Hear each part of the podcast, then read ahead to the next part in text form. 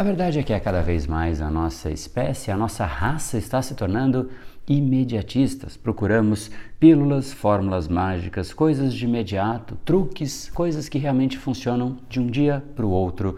E a gente sabe que as coisas mais valiosas da vida não são assim. Para você criar uma família demanda tempo, para você construir uma carreira que você se orgulha demanda tempo, para você construir um físico que você se orgulhe demanda tempo e por aí vai. Só que para isso a gente precisa de um elemento chamado resiliência, que é exatamente a medida da sua força mental. É aí que as pessoas pecam, é aí que as pessoas de fato não conseguem perceber quando elas perdem a mão. Esse é um capítulo que você vai desenvolver algo que é essencial para que você perceba quando você está perdendo a sua resiliência.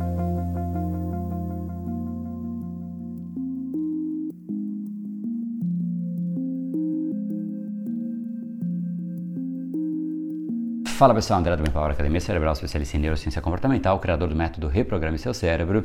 E esse é um capítulo diferente, um capítulo que eu quero dividir uma história um pouco mais pessoal minha que está acontecendo neste exato momento e que me fez perceber como eu sou a minha rotina. Você é também a sua rotina. A sua rotina é a sua constância e você só tem essa constância pela sua resiliência, que é a sua força mental. É essa escadinha que a gente precisa, em primeiro lugar, entender e, em segundo lugar, jamais permitir que a gente saia dela. A gente precisa, portanto, de um sensor. E eu vou dividir um pouquinho do que aconteceu comigo para que eu percebesse como isso de fato é determinante. Eu vivo sim na alta performance e eu considero que este elemento que a gente vai conversar, ele é determinante e me acendeu um alerta. E eu acho interessante compartilhar coisas da vida real quando ela de fato acontece, né? Que é o dia todo, é o tempo inteiro. Então vamos lá. Basicamente nos últimos cinco dias, talvez seis dias, eu saí da minha rotina, eu fui fazer uma, enfim, um evento, uma gravação, tinha uma série de coisas que de fato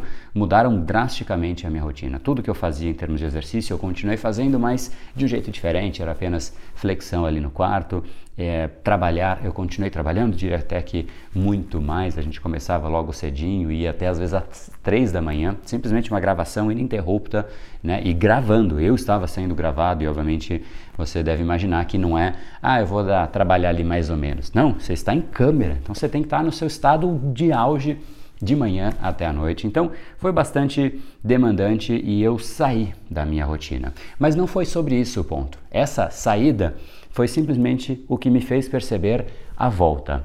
A volta é o assunto principal. Eu voltei para minha rotina tem um, dois dias e eu diria que foi bastante desafiador algo que para mim nunca foi desafiador. Por exemplo, sentar e trabalhar e focar para mim é algo que é absolutamente normal, né? Algo que faz parte da minha rotina. Não vou dizer que a minha distração é zero, porque isso seria um número é, absoluto, isso jamais pode acontecer, mas eu considero muito satisfatório meu nível de foco, meu nível de concentração, então eu consigo de fato fazer um período bastante longo de concentração, mas Esteve mais difícil esses últimos dois dias.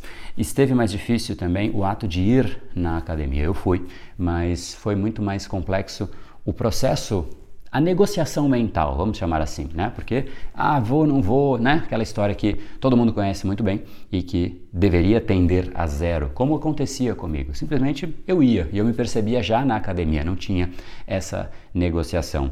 E aí foi que eu percebi algo que me acendeu um alerta, que eu gostaria que você também tivesse esse alerta. Um carro, por exemplo, tem inúmeros alertas, um avião tem alertas, você precisa deste alerta também. E para a gente fazer aqui a conexão, eu vou juntar com uma outra história e aí sim a gente chega no ponto central que é o que de fato a gente precisa desenvolver em nós mesmos. Certa vez eu ouvi uma história, não vou lembrar exatamente se era de um maestro mesmo, enfim, mas era basicamente de quatro etapas para que você consiga se manter no nível da alta performance e também as quatro etapas que podem arrebentar a sua performance e te jogar para o nível da baixa performance.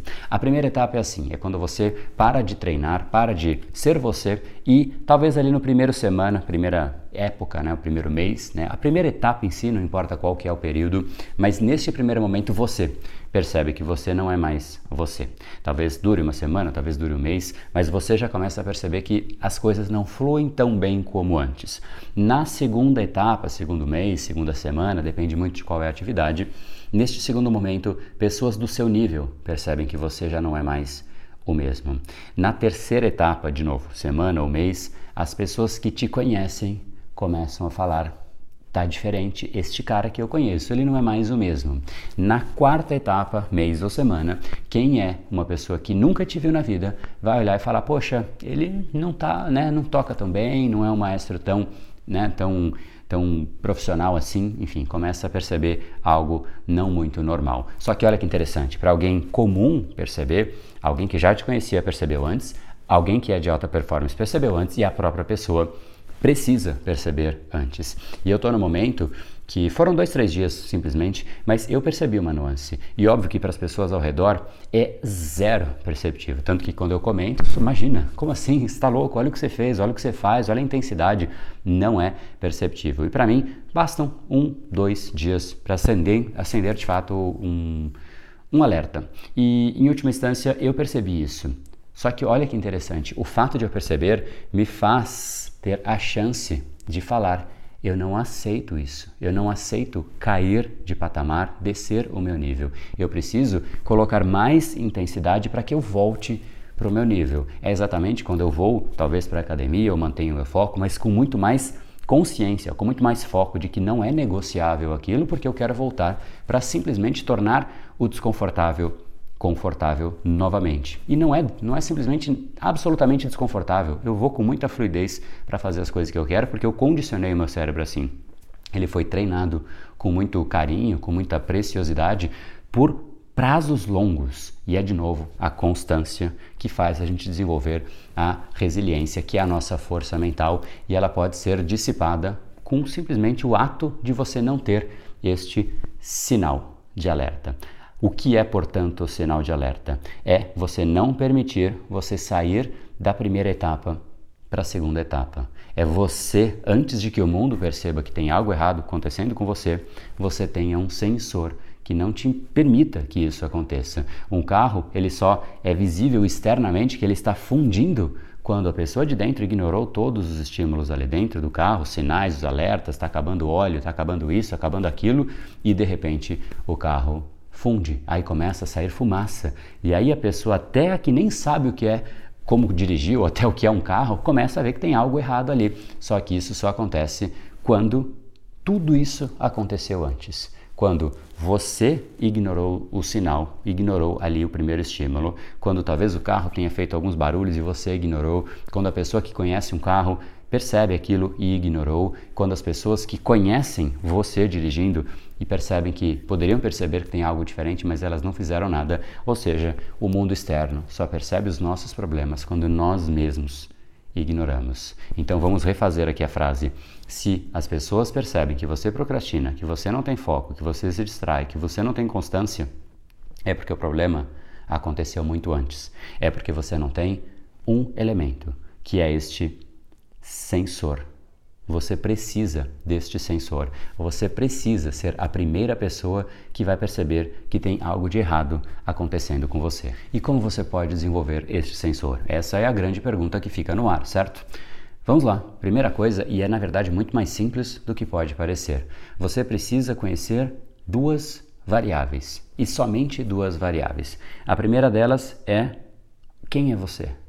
O que é você? O que você representa? Qual é a sua característica, seus atributos? Então, em primeiro lugar, quem é você? E a segunda é o que você deveria estar fazendo. Quando você sabe quem é você e o que você deveria estar fazendo, você pode avaliar variações. Se você não é quem você de fato é naquele momento, sinal de alerta. E quando você não faz o que você deveria estar fazendo, outro sinal de alerta. É sobre essas duas variáveis simples que você pode perceber, cara, tem algo errado acontecendo aqui. Eu não sou quem eu deveria ser e eu não estou fazendo o que eu deveria estar fazendo. Eu percebo isso.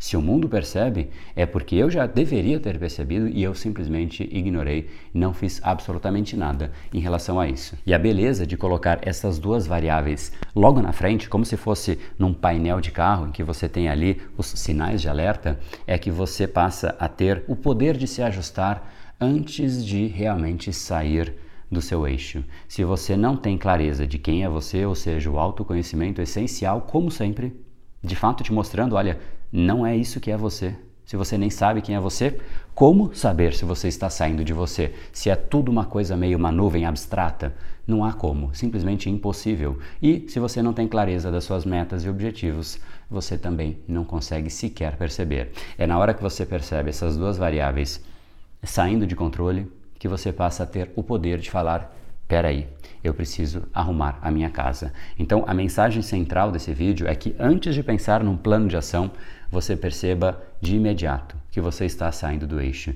Porque se você está saindo do eixo e deixa fluir inconscientemente, como a gente faz no dia a dia, você vai para o padrão inconsciente que você já tem, que pode ser da preguiça, procrastinação, falta de foco. Essa é a hora que o seu inconsciente precisa de um chefe, precisa do seu consciente dizendo: peraí, eu vou fazer aqui. Aqui é a hora de um ser humano. O ser humano tem consciente. A consciência é, um, é uma virtude que a gente tem e muitas pessoas sequer usam. Então, mais uma vez, repito: o que você é e o que você faz, o que você deveria ser e o que você deveria estar fazendo. Tenha clareza destes dois elementos. E tudo isso que eu vivencio no meu dia a dia, que eu realmente percebo que eu posso compartilhar como uma forma até de registro para mim mesmo, eu compartilho diariamente no nosso canal do Telegram. Então, espero você lá. Lá é o nosso grupo do 1%. O grupo absolutamente seleto de pessoas que realmente quer se desenvolver, quer entender sobre você, sobre a própria pessoa em última instância e ter controle Controle é o maior poder que o ser humano pode querer ter em vida. A gente vê os poderes né, de voar, invisibilidade, essas coisas de histórias em quadrinhos. Na vida real, controle é a palavra.